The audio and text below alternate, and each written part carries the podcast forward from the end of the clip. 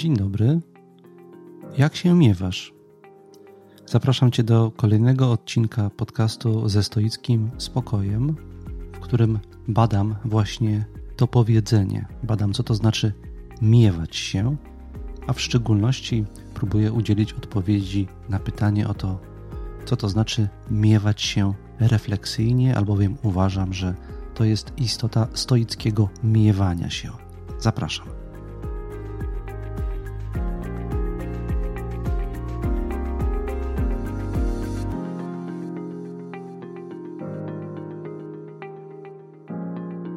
Zacznę od przypomnienia różnych ważnych aktualności. Po pierwsze, przypominam, że nie ma już strony Stoicway, na której do tej pory był udostępniany nasz podcast. E, strona zmieniła nazwę i teraz nazywa się po prostu ze stoickim spokojem.pl. Tam można znaleźć wszystkie najnowsze odcinki podcastu, poza mm, oczywiście platformami udostępniającymi podcasty. Poza tym na tej stronie znajdziecie także bloga stoickiego mojego, różne teksty stoickie, jak również aktualności. Druga ważna aktualność, o której mówiłem już w poprzednim odcinku, a tutaj przypominam, jest taka, że kurs Stoicway, który można było znaleźć do tej pory na stronie Stoicway, został w całości nieodpłatnie przeniesiony na platformę Teachable i dostęp do tego kursu znajdziecie pod adresem stoicway.teachable.com. I tam można siebie zapisywać osobno na wszystkie kolejnych sześć modułów y, kursu Stoic Way. Bardzo serdecznie do tego zapraszam. To jest bardzo wartościowy i, i przystępnie przedstawiony kurs, kompletny kurs współczesnej praktyki stoickiej. Jeżeli ktoś do stoicyzmu słuchaniem tego podcastu poczuł się zachęcony i chciałby przećwiczyć w sposób bardziej systematyczny wszystkie aspekty praktyki stoickiej, to nie ma, wydaje mi się, obecnie lepszego sposobu, żeby to zrobić, niż przejść po kolei wszystkie moduły tego kursu. Ostatnia aktualność, ostatnia informacja jest taka, że książka y, Wielki Spokój, w której wprowadzam do stoicyzmu poprzez odniesienie się do nauczania mało znanego antycznego stoika nauczyciela Epikteta Muzoniusza Rufusa. Ta książka także była dostępna na stronie Stoicway.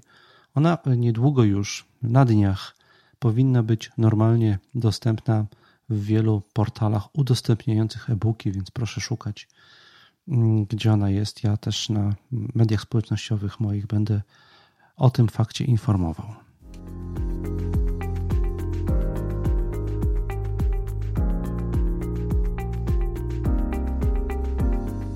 Przechodzę już teraz do głównego tematu dzisiejszego odcinka podcastu, czyli do tego, co to znaczy czuć się refleksyjnie. Zacząłem we wprowadzeniu od pytania, jak się miewasz, jak się miewacie. Często tego rodzaju pytanie pada, pada w relacjach międzyludzkich. Zazwyczaj wówczas odpowiadamy na nie mechanicznie, czasami zastanawiamy się jakoś głębiej, co to właściwie znaczy do czego to pytanie jest adresowane, do jakiego obszaru naszego doświadczenia, czy chodzi o jakiś długofalowy dobrostan, czy po prostu jak to, o, to, jak się tu i teraz czujemy. Ja chciałbym w dzisiejszym odcinku spróbować skupić się raczej na tym drugim, na tym, jak tu i teraz się czujemy, a w szczególności chciałbym wyodrębnić z różnych możliwych odpowiedzi na pytanie o to, jak się czujemy, jak się miewamy, pewien specyficzny i wydaje mi się bardzo stoicki sposób możliwej odpowiedzi, mianowicie odpowiedzi brzmiącej czuję się refleksyjnie. Otóż y, proszę sobie wyobrazić taką sytuację, że ktoś pyta was, jak się czujecie, a wy mówicie, że czujecie się refleksyjnie. W tej odpowiedzi, którą przed chwilą przedstawiłem, jest, jest zawarty pewien jakby zgrzyt chciałbym na istocie tego zgrzytu się skupić w dzisiejszym odcinku. Zacznę od wyjaśnienia trzech głównych powodów, dla których tym tematem postanowiłem się dzisiaj zająć. Pierwszym powodem są dwa listy od dwóch stoiczek. Niedawno organizowałem dla absolwentów i absolwentek kursu Stoic Way taki podsumowujący webinar, podczas którego omawialiśmy sobie różne aspekty tego kursu i po tym y, webinarze właśnie dostałem dwa bardzo interesujące listy, których y, obu bardzo krótkie fragmenty teraz przytoczę, żeby wyjaśnić kontekst zainteresowania się tematem stoickiego, refleksyjnego czucia się. Pierwsza y, z pań, Anna, w swoim liście odnosi się do pewnego elementu mojego nauczania stoicyzmu przedstawionego w kursie Stoic Way. Mm, y, mianowicie chodzi o relacje. O relacje męsko-damskie, o miłość, o związek o charakterze romantycznym, na ile on jest możliwy w życiu stoika. I Anna pisze tak między innymi: Ja jeszcze sobie poszukam, poczytam o relacjach, ale chyba nie za bardzo rozumiem następujący fragment kursu o strategii dyscypliny miłości. Cytuję: Dla stoika, inaczej niż dla większości ludzi, miłość w swojej istocie nie jest uczuciem, lecz wartością i wynikającym z niej zbiorem działań. Robimy coś nie dlatego, że coś czujemy, czujemy coś dlatego, że to robimy. Koniec cytatu. I też y, koniec cytatu z listu Anny. To jest pierwszy list, który zwraca uwagę na relacje. Ja w dyscyplinie, którą określiłem mianem, w strategii, którą określiłem mianem dyscypliny miłości, zwracam uwagę, że w stoicyzmie, w praktyce stoickiej, w wielu, wydaje mi się, tradycjach, związek męsko-damski opiera się na po pierwsze zobowiązaniu, a po drugie na pewnym zestawie działań, które się w związku z tym zobowiązaniem podejmuje. I na falach podcastu ze stoickim spokojem już też o tym rozumieniu miłości mówiłem. Rozdźwięk, jakiego tutaj doświadczyła Anna, to jest rozdźwięk między uczuciem a działaniem, czy takim właśnie refleksyjnym działaniem. E, I sposób, w jaki ja to opisałem, daje odczuć e, czytelnikowi, e, praktykującemu stoikowi, że to są jakby dwie odrębne dziedziny. Jeżeli my jesteśmy refleksyjni w sposób odpowiedni, no to to się przełoży na określone uczucia. Natomiast sama refleksja jest czymś względem uczuć, jakby, przynajmniej z tego opisu można by to wywnioskować, zdystansowana. Druga stoiczka, Monika, napisała do mnie y, list, w którym między innymi pisze – Spośród uwag, które padły podczas ostatniego spotkania, jedna nurtuje mnie szczególnie. Powiedziałeś, że w praktykowaniu stoicyzmu ważne jest odnalezienie i pozostanie w pewnego rodzaju uczuciu. Porównywałeś je do poczucia skoczka narciarskiego w chwili wybicia z progu. Jakiego rodzaju jest to uczucie? Jak to się ma do propagowania przez stoicyzm zasady trzeźwego myślenia, analizy i kierowania się regułami logiki?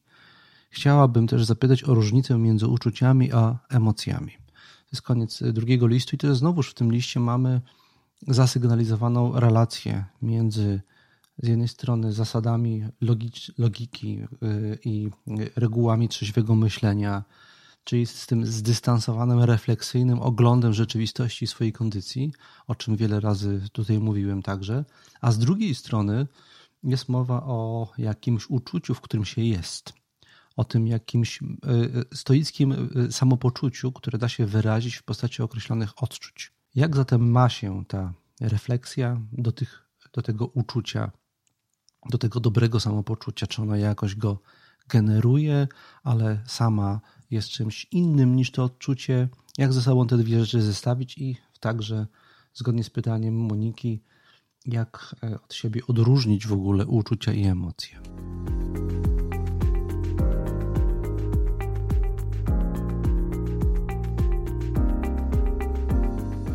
Drugim powodem, dla którego zdecydowałem się temat mm, uczucia refleksyjnego podjąć dzisiaj, jest to, że podczas różnych spotkań, warsztatów, rozmów, wywiadów, cały czas zdarza mi się spotkać z pytaniem o to, jak ma się stoicka refleksja do emocji, a w szczególności zastrzeżenia pod adresem stoickiego i głoszonego także przeze mnie bardzo często postulatu refleksyjnego reagowania na różne bodźcowe sytuacje, które w przeciwnym razie wywoływałyby u nas silne emocje. Efektem treningu stoickiego ma być oto umiejętność y, zmiany naszego reagowania na różne bodźcowe sytuacje, na przykład sytuacje wywołujące frustrację albo gniew, w efekcie czego w obliczu określonego zdarzenia z naszego otoczenia, które normalnie wywołałoby u nas automatycznie reakcję gniewu lub frustracji, my powściągamy tą reakcję i zastępujemy ją refleksją, i dopiero w efekcie i w następstwie refleksji rozwija się u nas określona reakcja na tą sytuację. W obliczu czy wobec tak przedstawionej analizy postępowania i efektów treningu stoickiego pojawiają się zastrzeżenia, że jest to model zasadniczo nierealistyczny, bo człowiek tak po prostu nie jest skonstruowany. Człowiek ewolucyjnie przystosowany jest do działania takiego, że w obliczu określonych zagrożeń i bodźców ze środowiska po prostu reaguje określonymi stanami emocjonalnymi czy uczuciowymi i to są zasadniczo automaty. Refleksja natomiast, o ile w ogóle występuje, jest raczej czymś wtórnym. Możemy po zareagowaniu automatycznym poddać tą reakcję refleksji. Podsumowując, refleksja jako brak e, odruchu emocjonalnego nie może poprzedzać odruchu emocjonalnego, bo odruch emocjonalny jest zawsze pierwotny.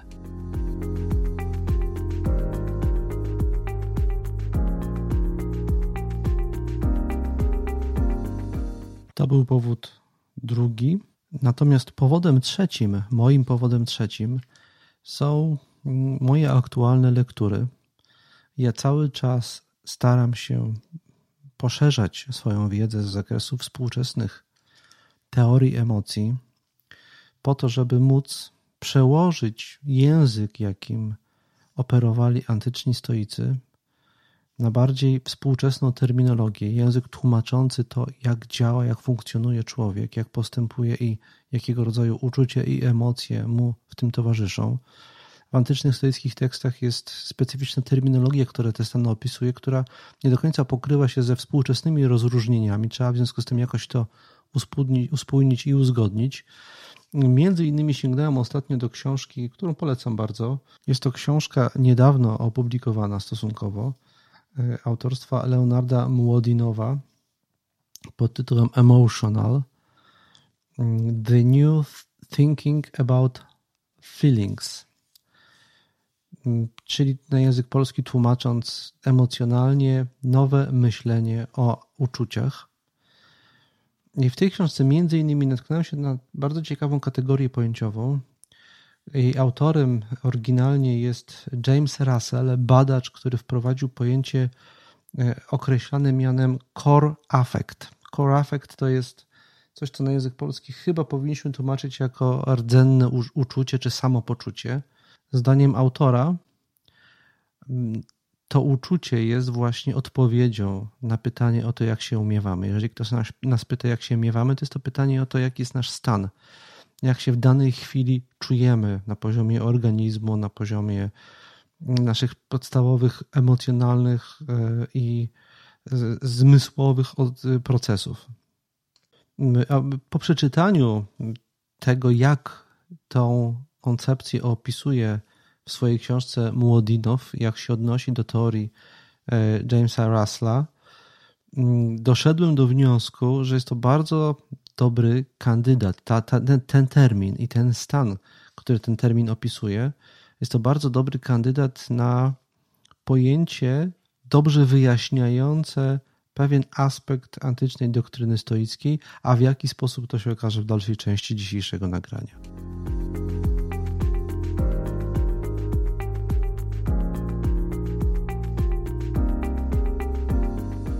Więc podsumowując, tym, na czym mi zależy teraz, to odpowiedzenie ogólnie na dwa pytania.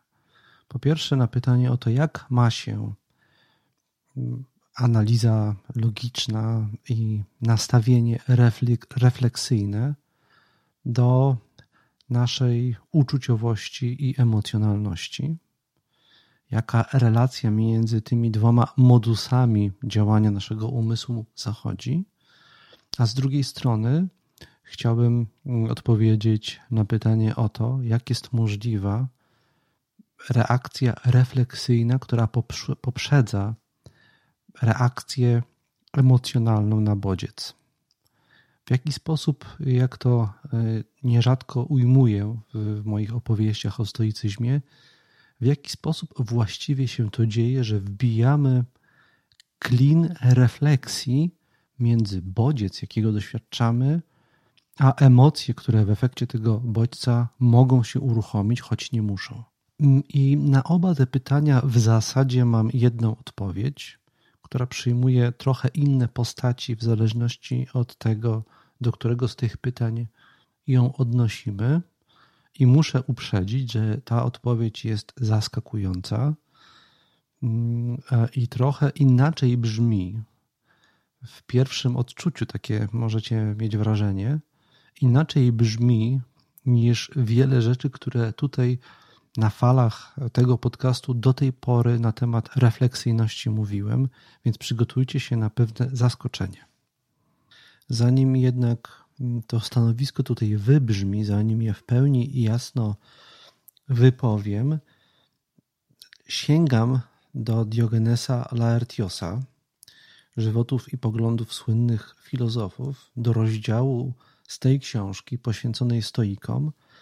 E, I w tym rozdziale znajdujemy oczywiście jedną z najbardziej ortodoksyjnych wersji antycznej doktryny stoickiej, gdzie czytamy między innymi, może zanim przeczytam cytat, podam, że ten fragment, który tutaj chcę przytoczyć, poprzedza długi wywód na temat szkodliwych emocji, które porównywane są do zaburzenia organizmu, takich, takiego zaburzenia jak choroba na przykład. I po tym długim wywodzie następuje fragment o dobrych emocjach. I Diogenes Laertios pisze następująco. Stoicy twierdzą, że istnieją trzy rodzaje zadowolenia: radość, przezorność i wola. Radość przeciwstawiają rozkoszy i uważają ją za rozumne podniecenie. Przezorność przeciwstawiają trwodze, ponieważ jest to rozumne unikanie niebezpieczeństwa. Mędrzec nigdy nie daje się opanować przez strach, ale jest zawsze przezorny. Za przeciwieństwo pożądania uważają wolę, która jest pragnieniem kierowanym rozumem. Podobnie jak z pierwszych namiętności wyprowadza się inne, tak samo wyprowadza się z nich także uczucia, czyli dobre stany emocjonalne.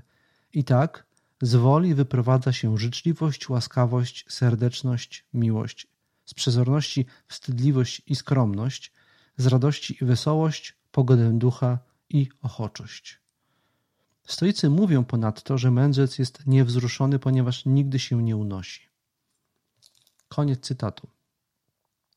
E, proszę zwrócić uwagę, że po tym cytacie o dobrych emocjach mm, jest fragment, w którym mowa o tym, że y, mędrzec się nie unosi, mm, bo jest niewzruszony. Y, za tym cytatem stoi cały szereg bardzo specjalistycznych terminów stoickich, których ja tutaj nie będę w oryginalne przytaczał. Chcę jedynie podkreślić, że stoicy uważali, iż ta refleksyjność, czyli w tym przypadku to, to jest przetłumaczone na język polski tutaj jako wola i przezorność, to są pewne stany uczuciowe. Uczuciowe stany, w których my się znajdujemy, kiedy w uważny i refleksyjny sposób kierujemy swoimi działaniami. Natomiast uniesienie, e, w które mędrzec nie popada, nie jest stanem pozbawionym emocji. Jest to stan pozbawiony tych emocji, które uniemożliwiają refleksyjne kierowanie sobą. Tyle ortodoksyjny stoicyzm, a, a teraz ja wygłoszę moją tezę, której treści chyba już możecie się domyślać.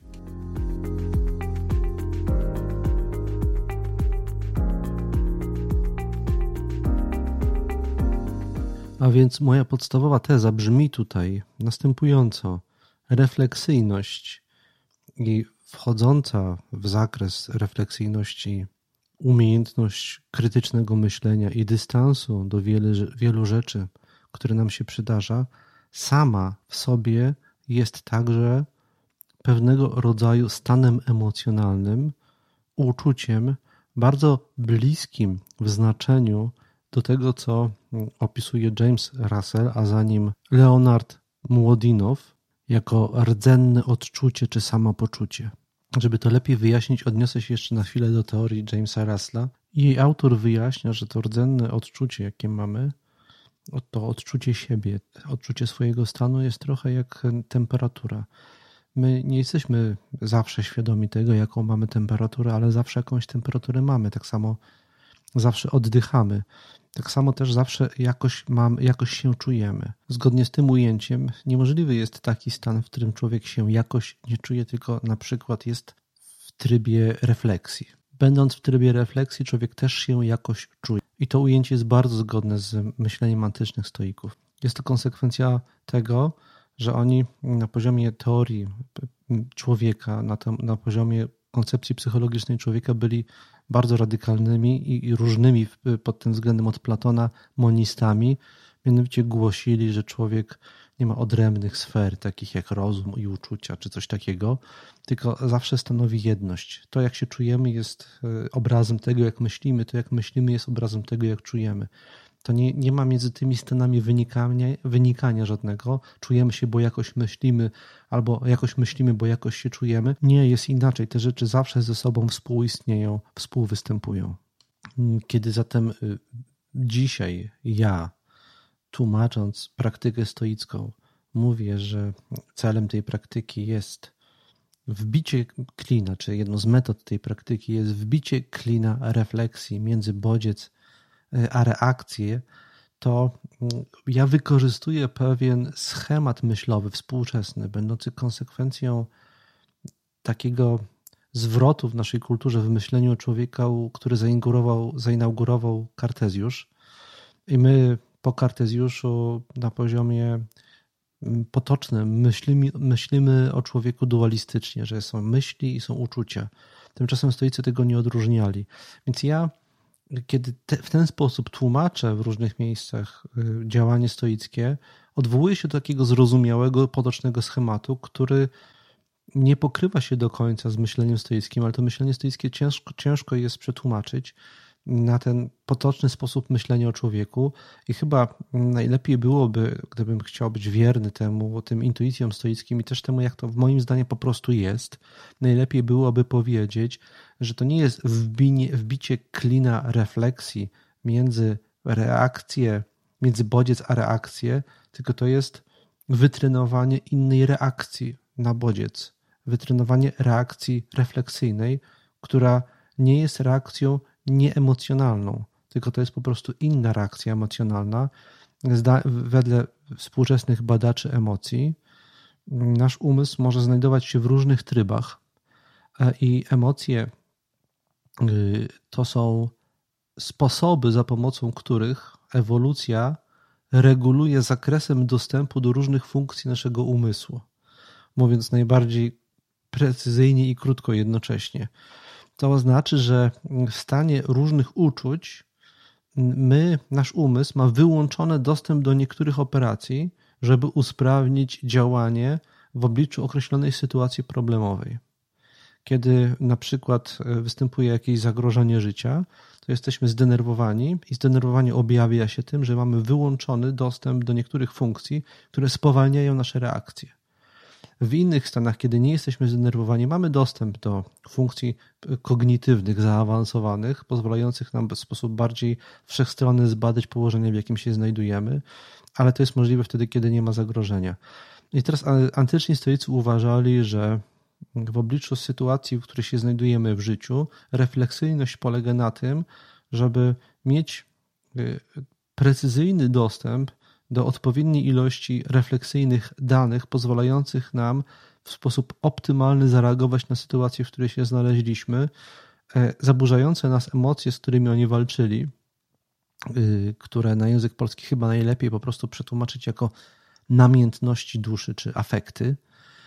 Te emocje przejawiają się w ten sposób, że odcinają nam dostęp do niektórych funkcji naszego umysłu, do niektórych kompetencji naszych w sposób nam szkodzący. I praca nad sobą polega na tym, żeby umieć nie wejść w ten tryb działania naszego umysłu emocjonalnego, tylko żeby wejść w tryb refleksyjnego działania naszego umysłu. I podsumowując w związku z tym, także odpowiadając na pytanie yy, yy, o tą miłość stoicką i o ten tryb działania stoickiego, także w związku, trzeba powiedzieć, że każdej fazie refleksji towarzyszy uczucie. Więc, żeby być precyzyjnym teraz i zgodnym, zgodnym z tą stoicką ortodoksją, ale także chyba, tak jak powiedziałem, po prostu ze stanem rzeczy, skoryguję ten cytat przytoczony przez e, stoiczkę Annę. Przypomnę ten cytat, e, który ona wyjęła z kursu Stoicway. On brzmi następująco: Dla stoika, inaczej niż dla większości ludzi, Miłość w swej istocie nie jest uczuciem, lecz wartością i wynikającym z niej zbiorem działań. Więc ja powinienem teraz skorygować ten cytat następująco dla stoika, inaczej niż dla większości ludzi. Miłość nie, w swojej istocie nie jest jedynie uczuciem, lecz wartością, w której łączy się refleksję i uczucie w jedną spójną całość, wyznaczającą nam e, zbiór naszych działań. Podobnie w dalszej części tego cytatu przytoczonego przez Annę, e, cytuję: Robimy coś nie dlatego, że coś czujemy, czujemy coś dlatego, że, że to robimy. E, tutaj jest relacja przyczynowo-skutkowa, która w rzeczywistości nie występuje. Ja ją sformułowałem ze względów retorycznych. To po prostu dobrze oddziałuje na naszą motywację do, do budowania w związku, bo istotą tej motywacji jest ustawienie sobie priorytetów w obszarze konsekwentnego działania. E, tymczasem, mm, gdybyśmy mieli precyzyjnie to wyrazić, to trzeba by powiedzieć, że na każdym etapie naszego zaangażowanego działania e, uczucie, głębokie uczucie jest konsekwencją e, pogłębionej świadomości znaczenia związku, a i refleksyjnej uważności czy troski o pielęgnowanie tego związku. I to nastawienie, temu nastawieniu towarzyszy, czy y, ono się przejawia w postaci określonego stanu uczuciowego bycia sobą, gdzie istotą tego stanu uczuciowego bycia sobą w moim rozumieniu jest to, że właśnie kiedy jesteśmy refleksyjni, to jesteśmy blisko siebie, blisko tego, co jest dla nas ważne, nie zapominamy o tym, co jest dla nas ważne. Więc jeżeli miłość i relacja jest dla mnie ważna, to ja po prostu pamiętam o tym, żeby wynikające z tej relacji działania regularnie podejmować. W tym sensie jestem refleksyjnie blisko siebie, podczas gdy niektóre modusy działania naszego umysłu, które nazywamy e, intensywnymi emocjami, afektami, wyłączają pamięć y, o tym, co ważne i o tym, dlaczego i jak to jest dla nas ważne. I w efekcie tego wyłączania my się zapominamy. Chodzi o to, żeby się nie zapominać. I w tym sensie ten idealny stoicki mędrzec się nie unosi, bo on wie, że kiedy się unosi, to zapomina. A kiedy nie zapomina, to pamięta. A kiedy pamięta, to czuje, co jest dla, nie, dla niego ważne i czuje z tym więź. I to uczucie towarzyszy nam wtedy, kiedy jesteśmy refleksyjni. I to jest odpowiedź na pytanie, co to znaczy czuć się refleksyjnie. Jak się czujesz? Czuję się refleksyjnie, to znaczy jestem blisko tego, co jest dla mnie ważne i umiem do tego, co jest dla mnie ważne, w odpowiednim momencie się odwołać i odnieść. I z tego wynika głęboka satysfakcja i bycie u siebie.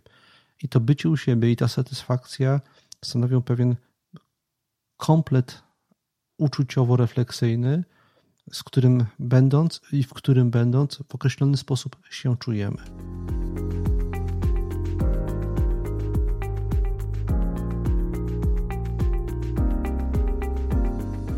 Żeby to teraz dobrze mm, ugruntować, chciałbym to przełożyć na jakąś metaforę. I ona by szła mniej więcej tak. Proszę cię, wyobraź sobie, że czytasz jakąś książkę z tej kategorii ulubionych książek. Jest to książka dla ciebie ważna. Wyobraź sobie, że jednocześnie w trakcie lektury tej książki odnajdujesz odpowiedzi na bardzo ważne dla ciebie pytania, które pozwalają ci zrozumieć, kim jesteś, co jest dla ciebie istotne, jakie są, jakie powinny być twoje priorytety, a także jakie jest twoje miejsce w świecie. Wyobraź sobie, że masz dużo przestrzeni i wolnego czasu, żeby się pogrążyć w tej lekturze. Czujesz się spokojny, spokojna, czujesz się skupiony, skupiona w tej lekturze, kompletnie zanurzony, zanurzona. Jest ci dobrze, pijesz sobie przy okazji herbatę albo kawę, jakiś ulubiony napój. Czas płynie powoli, a ty w tej lekturze, po, przedzierając się przez nią, właściwie nie przedzierając, tylko płynąc, podróżując przez nią, dociekając, czujesz coraz głębszą satysfakcję wynikającą z rozumienia i z takiego osadzenia się w sobie. Bo rozumiejąc, znajdując odpowiedzi na te pytania, jednocześnie czujesz się bardziej w sobie, bo te odpowiedzi cię w sobie coraz głębiej osadzają. Wiesz, dlaczego jesteś taki, jaki jesteś, wiesz, dlaczego czujesz to, co czujesz, wiesz, dlaczego chcesz dążyć do tego, do tego, do czego chcesz dążyć. Wszystko jest spójne i na swoim miejscu. Tego rodzaju stan towarzyszy ci i towarzyszy temu jednocześnie uczucie głębokiego zadowolenia, satysfakcji i osadzenia w życiu, e, posiadania swojego miejsca. Następnie e, przerywasz lekturę, bo widzisz e, i przerwawszy tą lekturę, widzisz, że masz powiadomienie na telefonie komórkowym, że ktoś w międzyczasie do ciebie dzwonił. Okazuje się, że to jest znajomy, znajoma, który, którzy Y, mają do ciebie jakieś pytania ważne dotyczące jakichś problemów życiowych, które im się przytrafiły. Oddzwaniasz do nich i odpowiadasz na te pytania. E, I odpowiadasz pamiętając swoje doświadczenie tej lektury. I odpowiadasz w zgodzie z przeżyciami, jakie w tym doświadczeniu tej lektury ci towarzyszyły. A więc w zgodzie z tym, co jest dla ciebie ważne i co uważasz za słuszne, będąc cały czas osadzony w sobie. I czujesz, jakie to jest przyjemne, żeby tego rodzaju pomost między Twoim przeżyciem intymnym tworzyć, między nim a tą rozmową z tym przyjacielem czy przyjaciółką, e, którym udzielasz odpowiedzi na jakieś ważne dla nich pytanie, pozostając w zgodzie ze sobą i tworzysz takie pomosty z rzeczywistością. Otóż teraz na koniec tej opowieści wyobraź sobie, że każde zdarzenie w Twoim życiu to jest taki telefon od przyjaciela albo przyjaciółki. Że każde zdarzenie w Twoim życiu zapytuje Cię o to, jak postąpić w danej sytuacji, a Ty sięgając do swojego doświadczenia, tego, co dla Ciebie ważne, do tego osa refleksyjnego osadzenia się w sobie, szukasz odpowiedzi i reagujesz, udzielasz odpowiedzi, czyli reagujesz zgodnie z tym, jaka jesteś, jaki jesteś. I to poczucie zgodności z sobą daje Ci głęboką satysfakcję e, i głębokie osadzenie w świecie. I to jest czuć się refleksyjnie w sobie. To to właśnie znaczy. Więc jeżeli ktoś cię pyta, jak się miewasz, jeżeli uda ci się miewać właśnie tak, jak to przed chwilą opisałem, to to znaczy, że czujesz się refleksyjnie. I byciu, byciu refleksyjnym zawsze tego rodzaju stan uczuciowy towarzyszy. A i to, co wcześniej określałem mianem wbicia klina, to jest umiejętność bycia refleksyjnym, a nie innym w obliczu różnych trudnych sytuacji, które normalnie i u wielu ludzi wywołują frustrację, gniew czy inne silne namiętności, ale namiętności takie, które właśnie wyłączają nasz kontakt ze sobą, z naszą refleksją. Tak bym odpowiedział na pytania i tak bym dopowiedział tą przypowieścią treść tego odcinka i tą część merytoryczną na tym na tej opowieści kończę.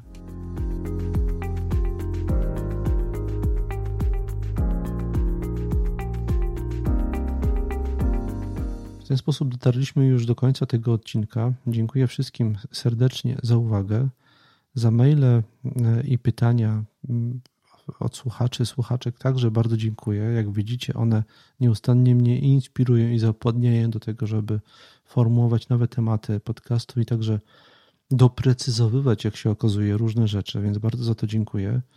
Wszystkim, którzy mnie wspierają za pośrednictwem platformy Patronite, bardzo dziękuję. Ja te środki wykorzystuję do różnych stoickich celów, do produkcji tego podcastu, ale także na przykład ostatnio do umieszczenia, o czym mówiłem na początku, kursu Stoic Way na nieodpłatnej platformie Patronite. Więc jeżeli korzystacie z tej platformy, mm, to możecie się też między innymi w ten sposób odwdzięczyć, że wesprzecie produkcję tego podcastu. Mm, a w szczególności chciałbym podziękować tej e, grupie słuchaczy i słuchaczy, którzy szczególnie hojn, hojnie mnie wspierają. Mm, to są następujące osoby. To jest Zbigniew Celej, to jest Ludwik Sinica, Bartłomiej Mazur, Jakub Ciesielczuk, Jacek Mędyk, Krzysztof Pudełko, Justyna Metryka, Rafał Myrcik, Małgorzata Małodzińska, Bartosz Szarowar, Łukasz Mandzyn, Anna Mi Sławomir Franus, Leszek Para, Kamila Reiter. Bardzo Wam za wsparcie dziękuję i do usłyszenia w następnym odcinku podcastu.